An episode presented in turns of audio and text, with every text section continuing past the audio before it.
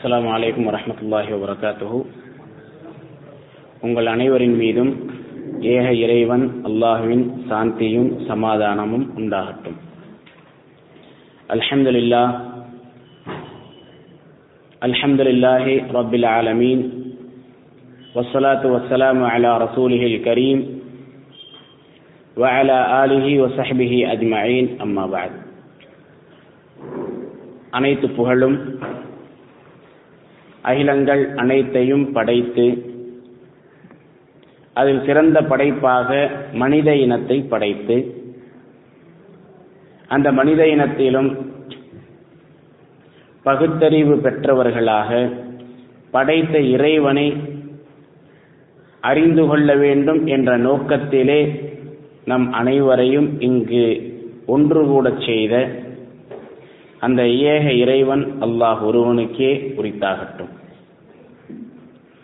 அந்த இறைவன் அல்லாஹுவின் சாந்தியும் சமாதானமும் அகிலத்திற்கெல்லாம் உலக மக்கள் அனைவருக்கும் தூதராக அனுப்பப்பட்ட இறுதி தூதர் முஹம்மது நபி சொல்லல்லாஹு அலஹி வசல்லம் அவர்கள் மீதும் அவர்களை பின்பற்றிய அவர்களுடைய தோழர்கள் மற்றும் இங்கே அமர்ந்திருக்கக்கூடிய நம் அனைவரின் மீதும் என்றென்றும் உண்டாவதாக. கண்ணியத்திற்குரிய சகோதரர்களே சகோதரிகளே தாய்மார்களே குழந்தைகளே ஒரு சிறந்த நோக்கத்திலே நாம் அனைவரும் இங்கு ஒன்று கூடியிருக்கின்றோம். பள்ளிவாசல் என்று சொன்னால் வெளியிலிருந்து பார்க்கும் பொழுது இது முஸ்லிம்கள் தொழக்கூடிய இடம் என்று மட்டும்தான் எல்லா மக்களும் நினைத்துக் கொண்டிருக்கின்றார்கள். ஆனால் பள்ளிவாசல் என்பது முஸ்லிம்களுக்கு மட்டும் சொந்தமான இடமில்லை. வேதத்திலே குரான் என்ற இந்த வேதத்திலே உங்களையும் என்னையும் படைத்த இறைவன் கூறுகின்றான் அன்னல் மசாஜித லில்லா பள்ளிவாசல்கள் என்பது அல்லாஹுவிற்கு சொந்தமான இடம் அல்லாஹுவை வணங்கக்கூடிய இடம். ஆக யாரெல்லாம் படைத்த இறைவனை வணங்க வேண்டும் என்று விரும்புகின்றார்களோ அவர்கள் அனைவரும் இந்த பள்ளிவாசலுக்கு வரலாம் என்ற அடிப்படையிலே நம்முடைய அழைப்பை ஏற்று நீங்கள் அனைவரும் இங்கே வந்திருக்கின்றீர்கள். படைத்த இறைவன் அல்லாஹ் உங்களுக்கும் எனக்கும் நேரான வழியை காட்டி அருள் செய்வானாக. கண்ணியத்திற்குரிய சகோதரர்களே இப்பொழுது உங்களுக்கு மத்தியிலே எனக்கு பேசுவதற்காக கொடுக்கப்பட்டிருக்கக்கூடிய தலைப்பு நீங்கள் அறிந்து கொள்ள வேண்டிய மார்க்கம். இந்த உலகத்திலே ஒரு மனிதன் பிறக்கின்றான் என்று சொன்னால் அந்த மனிதன் இந்த உலகத்திலே வாழுவதற்கு அவனுக்கென்று சில வழிகாட்டுதல்கள் அவசியமா இல்லையா? ஒரு குழந்தை பிறக்குது. அதுக்கடுத்து படிப்படியாக அந்த குழந்தை வளருது. வாலிபர்களாக ஆகுது. வயது முதிர்ச்சி அடையக்கூடியவர்களாக முதிர்ந்தவர்களாக வயோதிகம் வரைக்கும் நம்ம போறோம். நமக்குன்னு வழிகாட்டுதல் வாழ்க்கையில வேணுமா வேணாமா? சொல்லுங்க பார்க்கலாம். வேணுமா வேணாமா? கண்டிப்பா வேணும். அந்த வழிகாட்டுதலை யார் நமக்கு கொடுப்பார்? ஒரு மனிதன் தன்னுடைய வாழ்க்கைக்கு தேவையான வழிகாட்டுதலை அவனே வகுத்து கொள்ள முடியுமா? அல்லது அவனுக்கு மேல் இருக்கக்கூடிய ஒருவன் அந்த வழிகாட்டுதலை வகுத்து கொடுக்க வேண்டுமா? எது சரியா இருக்கும்? சொல்லுங்க பார்க்கலாம். மேல இருக்கிறவன் வகுத்து கொடுப்பதுதான் சிறந்ததாக இருக்கும். காரணம் என்னன்னு சொன்னா ஒரு குழந்தை இருக்கு. நம்ம வீட்டில் ஒரு குழந்தை இருக்கு. அந்த குழந்தை எப்படி வாழணும்? எப்படி படிக்கணும்ன்றத தானா தேர்வு செய்ய முடியாது. யார் கத்துத்தர்றோம்? பெற்றோர்களாகிய நம்ம கத்துத்தர்றோம். அப்போ உலக மனிதர்கள் அனைவருக்கும் தேவையான வழிகாட்டுதலை நமக்கு மேல் இருக்கக்கூடிய ஒருவன் தான் கொடுக்க வேண்டும். அந்த வழிகாட்டுதலுக்குத்தான் மார்க்கம் என்று சொல்லப்படும். அரபியிலே தீன் என்று சொல்லப்படும். தமிழிலே மார்க்கம் என்று சொல்லப்படும். குரானில் குரான் என்பது உங்களையும் என்னையும் படைத்த இறைவன் நமக்கு வழங்கிய வேதம் தான் குரான் சரிங்களா? இப்ப இந்த குரானும் முஸ்லிம்களுக்கு மட்டும் சொந்தமானதில்லை. இந்த குரானை நீங்க திறந்தீங்கன்னு சொன்னா அதனுடைய மூலமொழி அரபி. அரபி அல்லாமல் எல்லா மொழிகளிலும் இது மொழிபெயர்க்கப்பட்டு இருக்கு. இந்த குரான்ல மொத்தம் நூத்தி பதினாலு அத்தியாயங்கள் இருக்கு. நூத்தி பதினான்கு அத்தியாயங்கள். சில அத்தியாயங்கள் பெருசா இருக்கும் சில அத்தியாயங்கள் சின்னதா இருக்கும். ஆக இவை தான் நமக்கு இறைவனால் வழங்கப்பட்ட வழிகாட்டுதல். அப்ப இந்த வேதத்துல இறைவன் கூறுகின்றான் மூன்றாவது அத்தியாயம் பத்தொன்பதாவது வசனத்திலே இன்னத்தீன இந்தல்லாஹில் இஸ்லாம். நிச்சயமாக படைத்த இறைவனிடத்திலே ஏற்றுக்கொள்ளப்பட்ட ஒரு வழிமுறை ஒரு மார்க்கம் இருக்கின்றது என்று சொன்னால் அது இஸ்லாம் அதே போன்று இறைவன் சொல்லும் பொழுது وَأَنَّ هَذَا صِرَاطِي مُسْتَقِيمًا فَاتَّبِعُوهُ وَلَا تَتَّبِعُوا السُّبُلَ இதுதான் என்னுடைய நேரான மார்க்கம் நேரான வழி இந்த வழியை நீங்கள் பின்பற்றுங்கள் இது அல்லாமல் வேறு எந்த வழிகளையும் நீங்கள் பின்பற்றாதீர்கள். நீங்க வெற்றி அடையணும்னு சொன்னா நான் காட்டக்கூடிய வழியை நீங்கள் பின்பற்றுங்கள். இப்ப நம்மை படைத்தவன் தான் நமக்கு தேவையான வழிகாட்டுதலை கொடுக்க வேண்டும். ஒரு கம்பெனி ஒரு பொருளை தயாரிக்குது. ஒரு ஃப்ரிட்ஜோ வாஷிங் மிஷினோ செல்போனோ ஏதோ ஒரு பொருளை தயாரிக்குதுன்னு சொன்னா அதை எப்படி உபயோகப்படுத்துவது என்ற ஒரு மேனுவல் ஒரு புக்கை நமக்கு தருவாங்க. அதுல எல்லா டீட்டெயிலும் போட்டிருக்கும். எப்படி அதை யூஸ் பண்ணணும்? எப்படி நம்ம அதை உபயோகிக்க வேண்டும் என்று. அதே போன்று நாம் இந்த உலகத்திலே வாழுவதற்கான வழிகாட்டுதலை இறைவன் வழங்கியிருப்பதுதான் மார்க்கம் என்பது. இப்போ இஸ்லாமை பொறுத்த அளவுக்கு நீங்க பாத்தீங்கன்னு சொன்னா மதம் என்பது இல்லை. மதம் என்பது என்ன? இப்ப நம்ம சொல்றோம் யானைக்கு மதம் பிடிச்சிருச்சு. யானைக்கு மதம் பிடிச்சா என்ன செய்யும்? யானை சாந்தமா இருக்கும். மதம் பிடிச்சிச்சுன்னு சொன்னா மதம் பிடிச்சிச்சுன்னா என்ன செய்யும்? கோவப்படும். முன்னாடி இருக்கிறது எல்லாம் அழிப்பதற்கு தயாராயிரும். அது உயிரினங்களா இருந்தாலும் சரி உயிர் இல்லாதவங்களா இருந்தாலும் சரி யாராக இருந்தாலும் அழிப்பதற்கு தயாராகி விடும் அப்ப இறைவன் நமக்கு மதத்தை தேர்ந்தெடுக்கல. எதை தேர்ந்தெடுத்திருக்காரு? மார்க்கம். இப்ப நீங்க பஸ் ஸ்டாண்டுகளை எல்லாம் பார்த்திருப்பீங்க. சேலம் மார்க்கம். விழுப்புரம் மார்க்கம் திருச்சி மார்க்கம் ஈரோடு மார்க்கம் அப்படின்னு எழுதியிருக்கும். அப்ப மார்க்கம்னா என்ன? வழி. ரயில்வே ஸ்டேஷன்ல பாத்தீங்கன்னு சொன்னா தாம்பரம் வழியாக தாம்பரம் மார்க்கம் செல்லும் ரயில்கள். அதே போன்று இன்னும் பல்வேறு பெயர்கள் எழுதப்பட்டிருக்கும். வழிக்கு மார்க்கம் என்று சொல்லப்பட்டிருக்கும். அப்போ இஸ்லாம் என்று வரும் பொழுது இறைவன் இதனை மார்க்கம் என்று சொல்லுகின்றான். அதாவது உங்களுக்கு தேவையான வழிகாட்டுதல் உங்களுக்கு தேவையான வழிமுறை.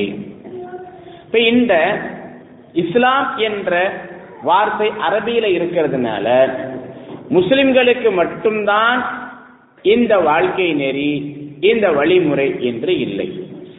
இஸ்லாம் என்ற இந்த அரபி வார்த்தைக்கு அர்த்தம் என்ன அப்படின்னு சொன்னா கட்டுப்படுதல். என்ன அர்த்தம் இதுக்கு?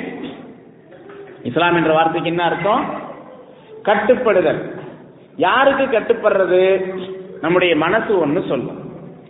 நம்ம குடும்பத்தில் இருக்கிறவங்க ஒண்ணு சொல்லுவாங்க. நம்ம ஊர் மக்கள் ஒண்ணு சொல்லுவாங்க. இதற்கெல்லாம் மாற்றமாக நம்மை படைத்த கடவுள் ஒன்றை சொல்லுவார். இதில் நம்ம யாரு கட்டுப்படணும்? மனசுக்கா? குடும்பத்தினருக்கா? ஊர் மக்களுக்கா? அல்லது கடவுளுக்கா? யாருக்கு நம்ம கட்டுப்படணும் சொல்லுங்க பார்க்கலாம். கடவுளுக்கு கட்டுப்படணும். இதுக்கு பேர் தாமா இஸ்லாம் அப்படின்றது. இஸ்லாம் அப்படின்னு சொன்னா கடவுளுக்கு கட்டுப்பட்டு வாழக்கூடிய வாழ்க்கை நெறி. இஸ்லாம் என்ற அரபி வார்த்தைக்கு இன்னொரு அர்த்தம் என்ன அப்படின்னு சொன்னா சாந்தி சமாதானம் அமைதி. முஸ்லிம் என்று சொன்னால் தொப்பி போட்டு தாடி வச்சுட்டு ஜுப்பா போட்டா இல்லாட்டி பொம்பளைங்க பெண்கள் புருக்கா என்ற கருப்பு கலர் ட்ரெஸ்ஸை போட்டுட்டா முஸ்லிம். அப்படின்னு இஸ்லாம் சொல்லுதா? இறைவன் சொல்றாரான்னு சொன்னா இல்ல. யாரெல்லாம் பாப்பா சத்தம் போடக்கூடாதுமா? அமைதியா இருங்க. இஸ்லாம் என்று சொன்னால் முஸ்லிம் என்று சொன்னால் யார்? யாரெல்லாம் நான் என்ன படைச்ச கடவுளுக்கு கட்டுப்பட்டு நடப்பேன் சொல்லி உறுதிமொழி எடுத்து அந்த அடிப்படையிலே தங்களுடைய வாழ்வை அமைத்துக் கொள்கின்றார்களோ அவர்களுக்கு தான் முஸ்லிம் என்று சொல்லப்படும்.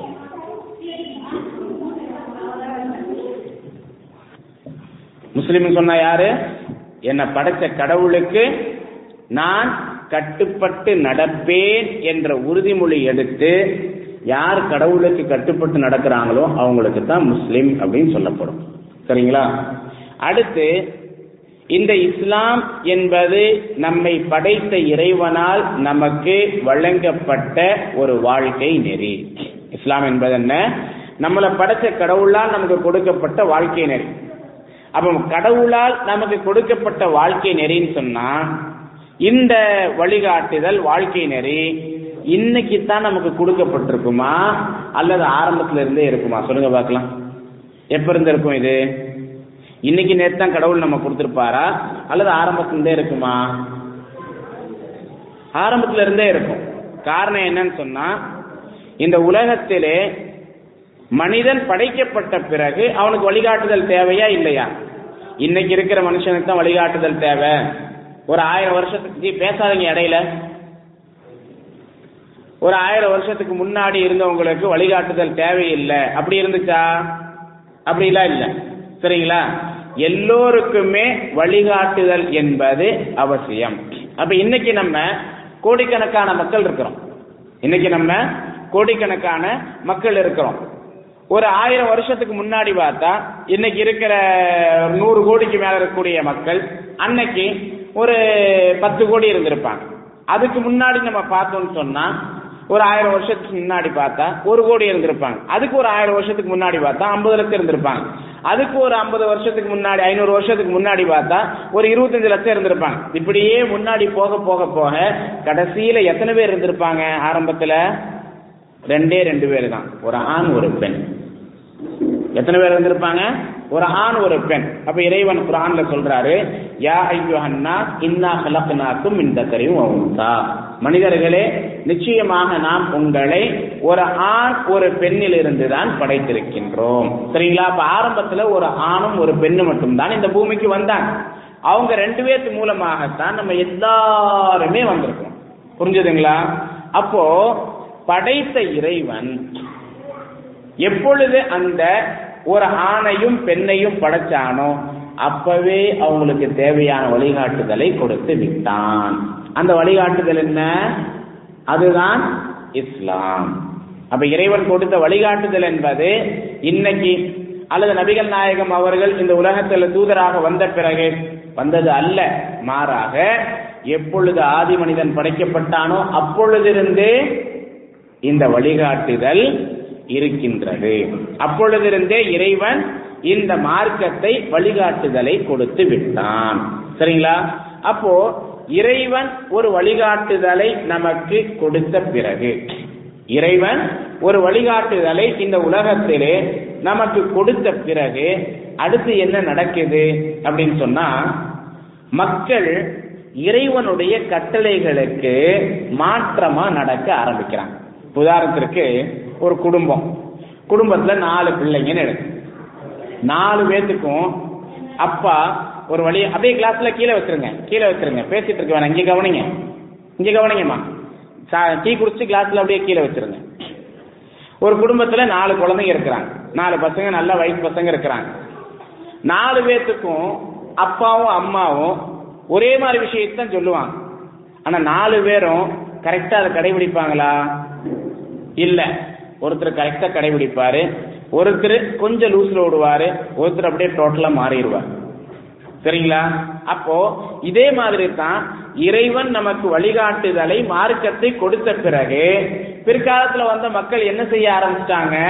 இறைவனுடைய வழிமுறைக்கு மாற்றமாக இறைவன் காட்டிய வழிகாட்டுதலுக்கு மாற்றமாக செயல்பட ஆரம்பித்து விட்டார்கள். அப்ப மாற்றமா செயல்படும் போது என்ன ஆயிருக்குன்னு சொன்னா அங்க வேறு ஒரு மதம் உருவாகி விட்டது. இறைவன் நமக்கு எந்த வழிகாட்டுதலை கொடுத்தாரோ அது போய் இன்னொன்னு வந்திருக்கு. அதுக்கடுத்து இறைவன் என்ன செய்யறாரு மறுபடியும் பழசையே தூதரின் மூலமாக நமக்கு எடுத்து சொல்லுகின்றார். இப்படி ஒவ்வொரு காலகட்டத்திலும் நமக்கு வழிகாட்டுவதற்காக இறைவன் தூதர்களை அனுப்பி இந்த இஸ்லாம் என்ற மார்க்கத்தை நமக்கு போதித்தார். அதுல கடைசியாக வந்த தூதர் தான் முகமது நபி அவர்கள். அப்ப இஸ்லாம் என்பது முஸ்லிம்களுக்கு சொந்தமான ஒரு மதம் அல்ல. நீங்களும் நானும் பிறக்கும் பொழுது இந்த மார்க்கத்தின் அடிப்படையில் தான் பிறக்கிறோம். நபிகள் நாயகம் சல்லா அலையம் சொல்றாங்க அவர்கள் மீது அல்லாவின் சாந்தி உண்டாகட்டும். அவங்க சொல்றாங்க குல்லு மௌலூது யூரது அலல் கிட்டரா ஒவ்வொரு குழந்தையும் இயற்கையின் அடிப்படையில் தான் பிறக்குது என்ன இயற்கையின் அடிப்படை? எனக்கு முன்னாடி பேசிய சகோதரர் இம்தியாஸ் அவர்கள் கூட சொன்னாங்க. ஒரு குழந்தை ஆய்வு செய்யும் பொழுது அதனுடைய உள்ளத்துல அதனுடைய சிந்தனையில என்ன விஷயம் இருக்குது? கடவுள் ஒருத்தர் தான் இருக்குது. பிற்காலத்துல தான் என்ன ஆகுது?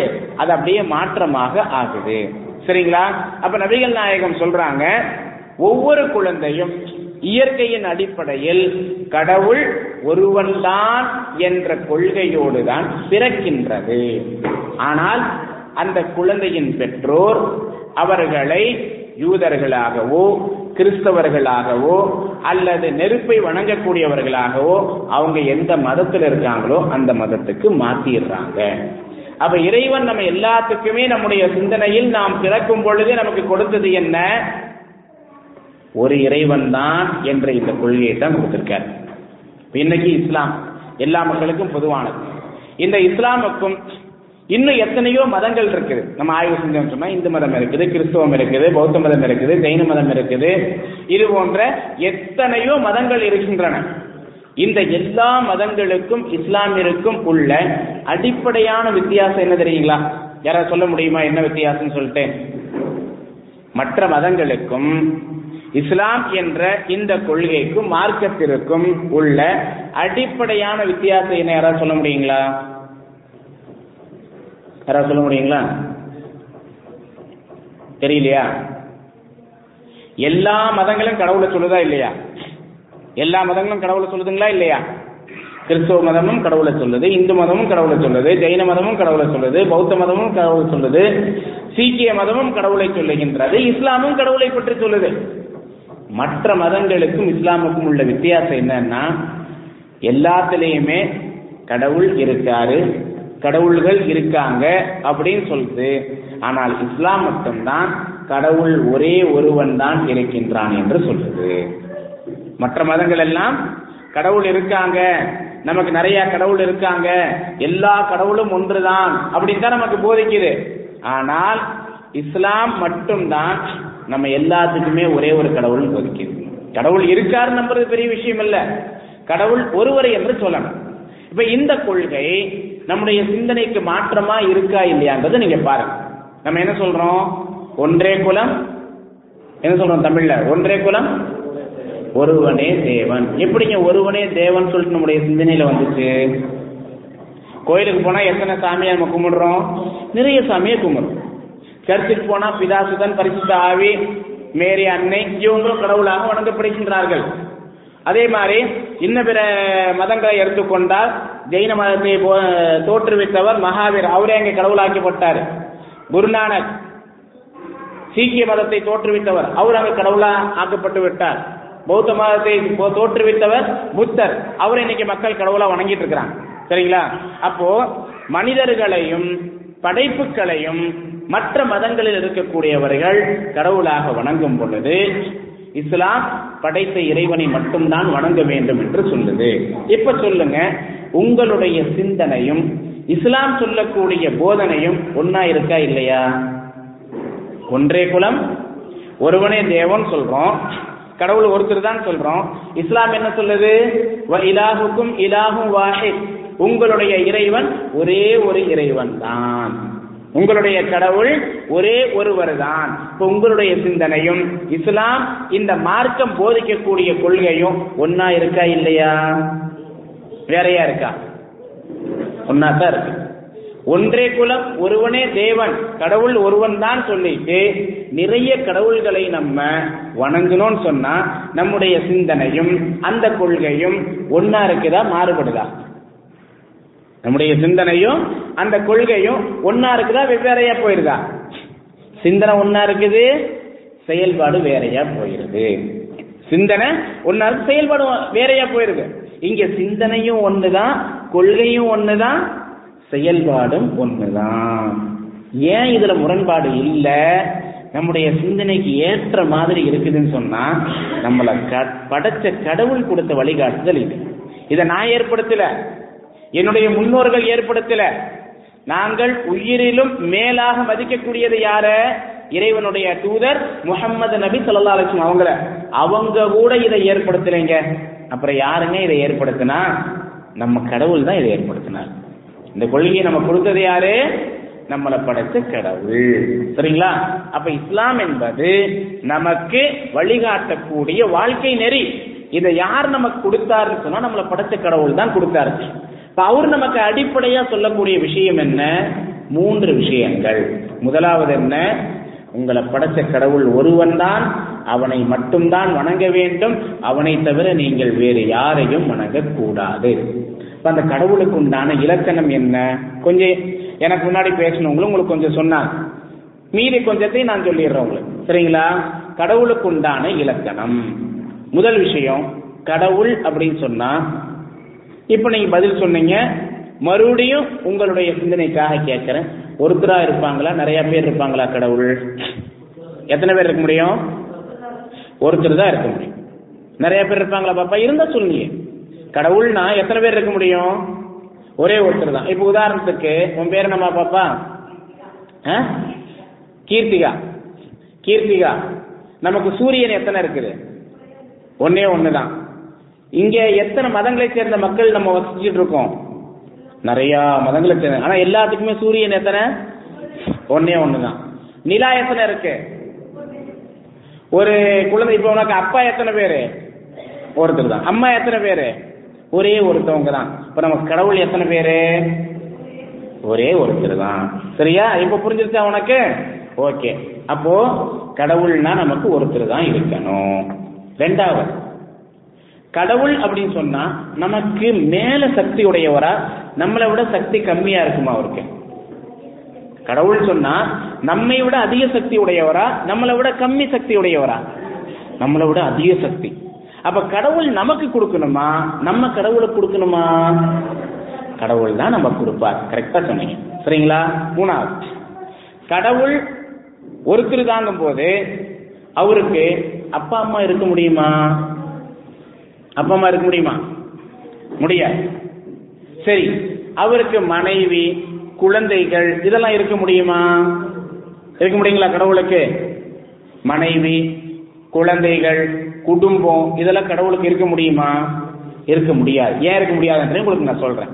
சரி கடவுள் ஒருத்தர் தானே. அவருக்கு ஈக்குவலா அவருக்கு சமமா. வேற யாராச்சும் இருக்க முடியுங்களாமா வேற யாரும் இருக்க முடியுமா? யாருமே இருக்க முடியாது. இப்ப நான் சொன்ன கடவுளுக்கு உண்டான இந்த இலக்கணம் எல்லாம் சரியா இருக்கா தப்பா இருக்கா? கரெக்டா இருக்கு. அப்ப இதை நான் சொல்லல. என்னுடைய சிந்தனையின் அடிப்படையில சொல்லல. இந்த வேதத்துல உங்களையும் என்னையும் படைத்த இறைவன் அவரை பத்தி சொல்றாரு. பிஸ்மில்லாஹிர் ரஹ்மான் ரஹீம். குல் ஹுவல்லாஹு அஹத் அல்லாஹு சமத் லம் எலிது வலம் ஜூலத் வலம் யகுல் குஃபுவன் அஹத். தூதரே நீங்க மக்கள்கிட்ட சொல்லிருங்க. என்னன்னு சொல்லிட்டு? குல் ஹுவல்லாஹு அஹத். அல்லாஹ் இறைவன் அவன் ஒருவன் தான். இங்க பாருங்க. இங்க இருக்குது. அப்படியே படிச்சு காமிக்கிறேன். தூதரே மனிதர்களை நோக்கி நீர் கூறுவீராக. அல்லாஹ் அவன் ஒருவனே. அல்லாஹ் எவரிடமிருந்தும் தேவையற்றவன். அவன் எவரையும் பெறவும் இல்லை எவராலும் பெறப்படவும் இல்லை இன்னும் அவனுக்கு நிகராக எவரும் இல்லை. அப்ப கடவுளுக்கு நாலு இலக்கணங்கள் இப்ப நீங்க சொன்னீங்கல்ல அதைத்தான் அவர் சொல்றார்.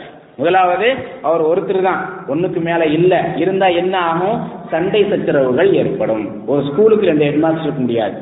ஒரு காலேஜுக்கு ரெண்டு பிரின்சிபால் இருக்க முடியாது. ஒரு பஸ்ஸுக்கு ரெண்டு டிரைவர் இருக்க முடியாது. சரிங்களா? அப்போ ஒரு இதுலயே வந்து இவ்வளவு குழப்பம் ஒண்ணுக்கு மேல இருந்த குழப்பம் ஏற்படும் போது இவ்வளோ பெரிய உலகம் வானம் பூமி சூரியன் சந்திரன் நட்சத்திரங்கள் ஏராளமான மண்டலங்கள் ஏராளமான பால்வெளிகள் மனிதர்கள் விலங்குகள் கால்நடைகள் இன்னும் எத்தனையோ படைப்புகளை எல்லாம் படைச்சு இதை பரிபாலிக்கக்கூடிய கடவுள் அப்படின்றது ஒண்ணுக்கு மேல இருந்தா அங்கு சண்டை சச்சரவுகள் ஏற்படும். அப்போ ஒருத்தர் தான் அவரு. பிரச்சனை எங்க வருது நமக்கு? அல்லான்னு சொல்லும் போதுதான் பிரச்சனை வருது. அல்லான்னா அது உங்க சாமியாச்சே.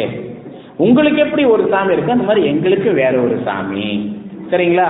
இது மனிதனுடைய இயல்பு. அப்ப இறைவன் சொல்றாரு முஸ்லிம்களை பார்த்து எங்களை பார்த்து அல்லான்னு சொன்னா நான் உங்களுக்கு மட்டும்தான் கடவுள் நீங்க சொல்லக்கூடாது. அல்லான்றது முஸ்லிம்களுக்கு அல்லது அரபு நாட்டு மக்களுக்கு மட்டும்தான் கடவுள் நீங்க சொல்லக்கூடாது. அப்ப அவர் யாரு? ஆனா ரப்புக்கும். நான் உங்க எல்லாத்துக்குமே இறைவன்.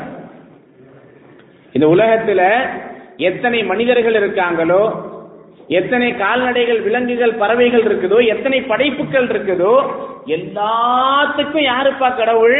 நான் தான் கடவுள். அதனால உங்களுக்கு மட்டும் நான் கடவுள் சொல்லி நீங்க என்ன நீங்க மட்டும் என்ன சொந்தம் கொண்டாடக்கூடாது. எல்லா மக்களையும் நான் தான் படைத்தேன். எல்லா மக்களுக்கும் நான் தான் கடவுளாக இருக்கின்றேன். இப்ப அல்லான்னு சொன்னா முஸ்லிம்களுடைய கடவுள் இல்லை.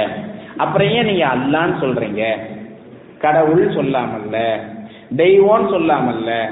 வேற ஏதாவது பேர் வச்சு நீங்க கூப்பிட்டுக்கலாம்ல அல்லான்னு சொல்லும் போது தானே எங்களுக்கு கொஞ்சம் மனசு கஷ்டமா இருக்குது. சரிங்களா? இப்ப ஏன் நம்ம அல்லான்னு சொல்றோம்னு சொன்னா இப்ப பாப்பா பேரு கீர்த்திகான்னு சொல்லுச்சு. சரியா?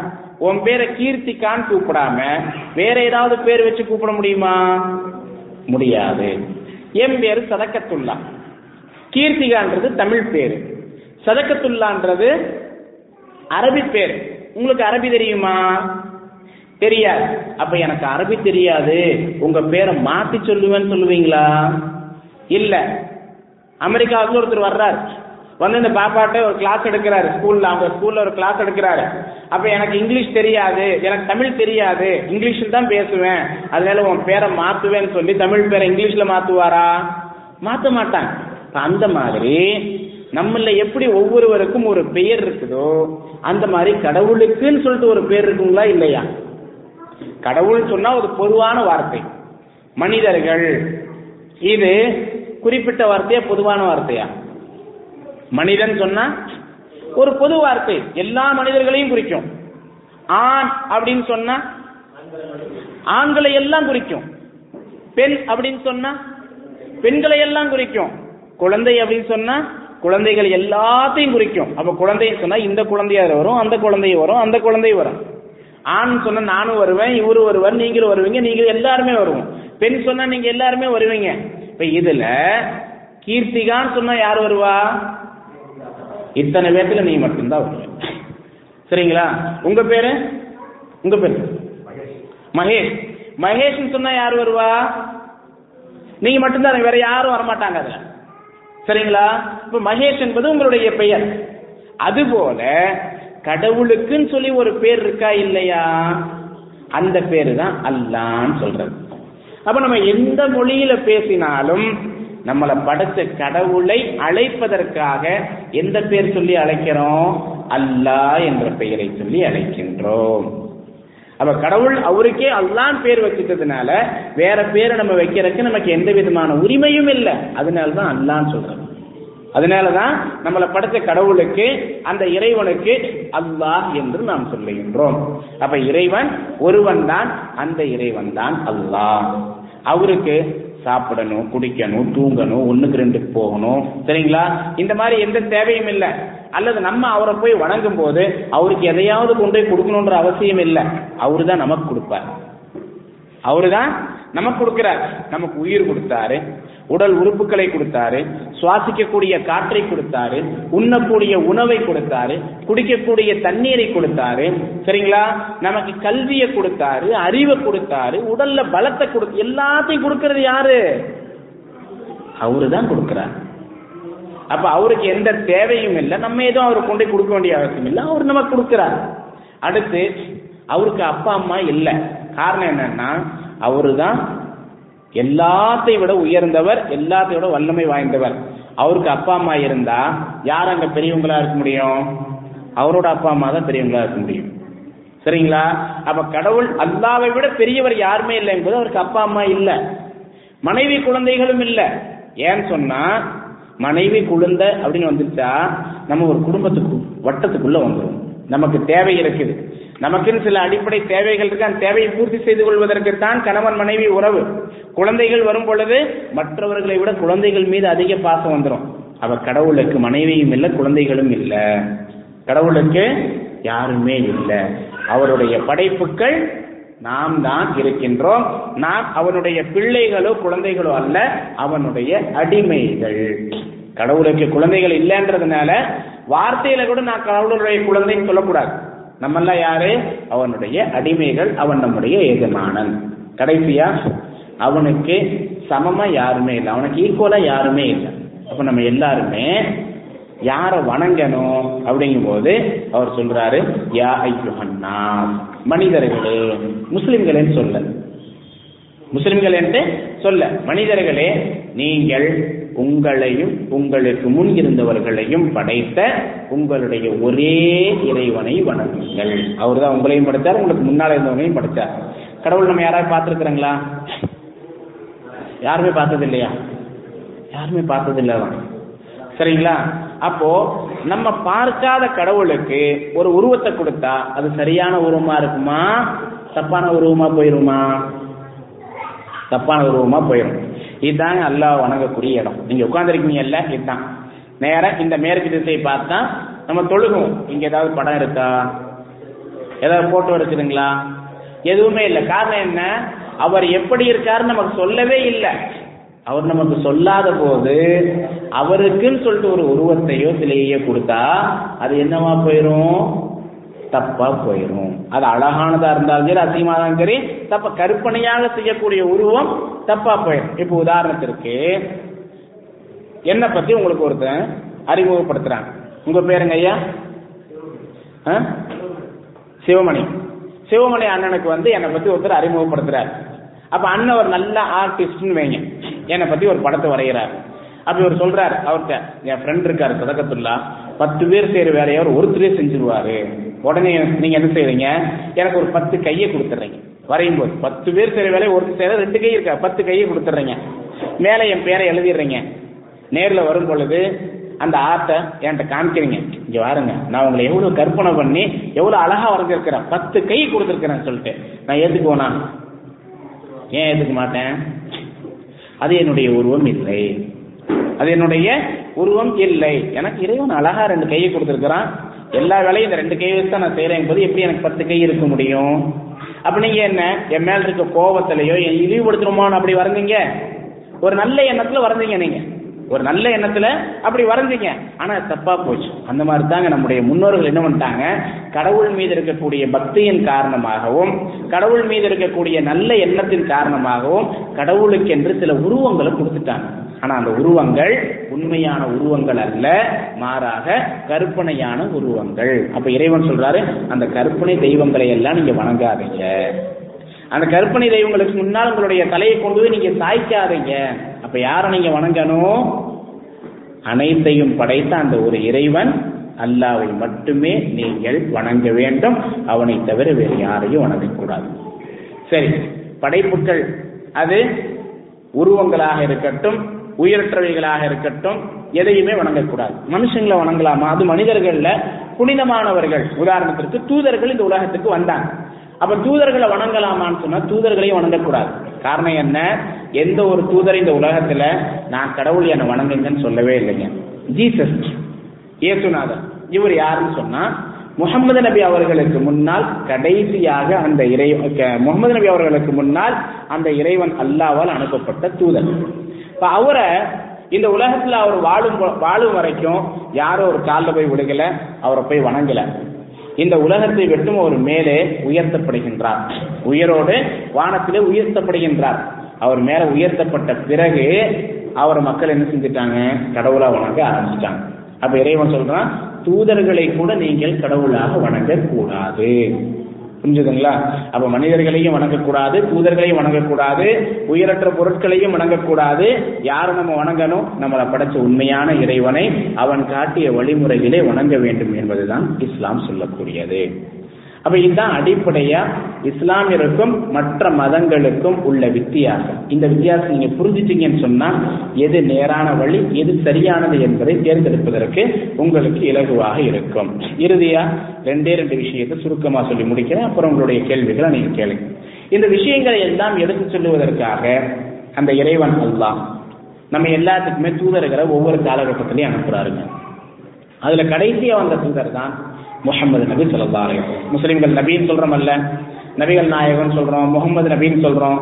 அப்ப அவங்க யாருன்னு சொன்னா உங்களுக்கும் எனக்கும் வழிகாட்டுவதற்காக. இன்றிலிருந்து ஆயிரத்தி நானூத்தி ஐம்பது வருடங்களுக்கு முன்னால் கிபி ஐநூத்தி எழுபத்தி ஒன்னாவது வருஷம். இப்ப என்ன வருஷம்? ரெண்டாயிரத்தி பதினேழு. கிபி ஐநூத்தி எழுபத்தி ஒன்னாவது வருஷம் சவுதி அரேபியாவுல மக்கா என்ற ஊர்ல இன்னைக்கு காபா இருக்குது இல்ல முஸ்லீம்கள் ஹஜ்ஜுக்கெல்லாம் போறாங்கல்ல அந்த ஊர்ல முகமது நபி அவர்கள் பிறந்தார்கள். நாற்பது வயசு வரைக்கும் மிக சிறந்த மனிதராக வாழ்றாங்க. அவர் தூதர்கள் நாற்பது வயசு வரைக்கும். ஆனால் மிக சிறந்த மனிதர். எந்த அளவுக்குன்னு சொன்னா அந்த நேரத்துல நாகரிகமே இல்லை. அந்த நேரத்துல வாழ்ந்த மக்கள் எல்லாம் தான் தோன்றித்தனமாக வாழ்ந்துகிட்டு இருந்தாங்க. அவங்களுக்கு மத்தியில மிக சிறந்தவராக அந்த மக்களால் நம்பிக்கைக்குரியவர் உண்மையை மட்டுமே பேசுபவர் பொய்யே பேச மாட்டார் என்று பாராட்டப்பட்டவராக நபிகள் நாயகம் இருந்தாங்க. அதுக்கு அடுத்து நாற்பது வயசு கழிச்சு இறைவன் அவரை தூதராக தேர்ந்தெடுக்கிறான். தூதராக தேர்ந்தெடுத்து நபிகள் நாயகம் அவர்கள் மக்கள்கிட்ட வர்றாங்க இறைவனுடைய செய்தியை சொன்னாங்க எதையுமே அவங்க சுயமா சொந்தமா சொல்லல. அவர் சொன்ன அனைத்து விஷயங்களும் இறைவனிடமிருந்து வந்ததுதான். அப்ப இறைவன் இருந்து அல்லாவிடமிருந்து தான் இந்த செய்தி எல்லாம் வந்துச்சு அப்படின்றக்கு மக்கள் அவருக்கு சான்று கேட்கிறாங்க நம்ம எதையும் சொன்னா உடனே நம்ப மாட்டோம்ல ஏதாவது ஆதாரம் கொடுக்கணும் அத்தாட்சியை காமிக்கணும். அப்ப என்ன அத்தாட்சிங்கும் போதுதான் நபிகள் நாயகம் அவர்கள் இந்த வேதம் எனக்கு வழங்கப்பட்டிருக்குன்னு சொல்றாங்க. இப்ப இந்த வேதம் இறைவன் கொஞ்சம் கொஞ்சமா கொஞ்சம் கொஞ்சமா நபிகள் நாயகம் அவர்களுக்கு கொடுக்கிறான். இப்ப நபிகள் நாயகம் சொல்லா அவங்களுக்கு எழுத படிக்க தெரியாது. அப்ப எழுத படிக்க தெரியாத ஒருவர் இறைவன் ஒருவன் என்றோ அல்லது இந்த படைப்புகளை பற்றி வானம் பூமி சூரியன் சந்திரனை பற்றி எல்லாம் சொல்றாருன்னு சொன்னா சாத்தியம் இல்லை கடலை பத்தி சொல்றாரு கடல்ல நல்ல தண்ணி இருக்குது உப்பு தண்ணி இருக்குதுன்னு சொல்றாருன்னா அதெல்லாம் சாத்தியம் இல்லை இன்னைக்கு அறிவியல் கண்டுபிடிக்குது. ஆனால் அறிவியலே இல்லாத நேரத்துல ஆயிரத்தி நானூறு வருடங்களுக்கு முன்னாடியே நபிகள் நாயகம் இதையெல்லாம் சொன்னாங்கன்னா அப்ப இது இறைவனுடைய வார்த்தை என்று அந்த காலத்துல மக்கள் நம்பினாங்க. அதை நம்பியவர்கள் ஏற்றுக்கொண்டார்கள். ஏற்றுக்கொண்டவர்கள் கடைபிடித்தார்கள். பிற மக்களுக்கு எடுத்து சொன்னாங்க. அப்படி சொல்லி சொல்லி சொல்லித்தான் இன்னைக்கு நாங்கள்லாம் முஸ்லீம்களா இருக்கிறோம்.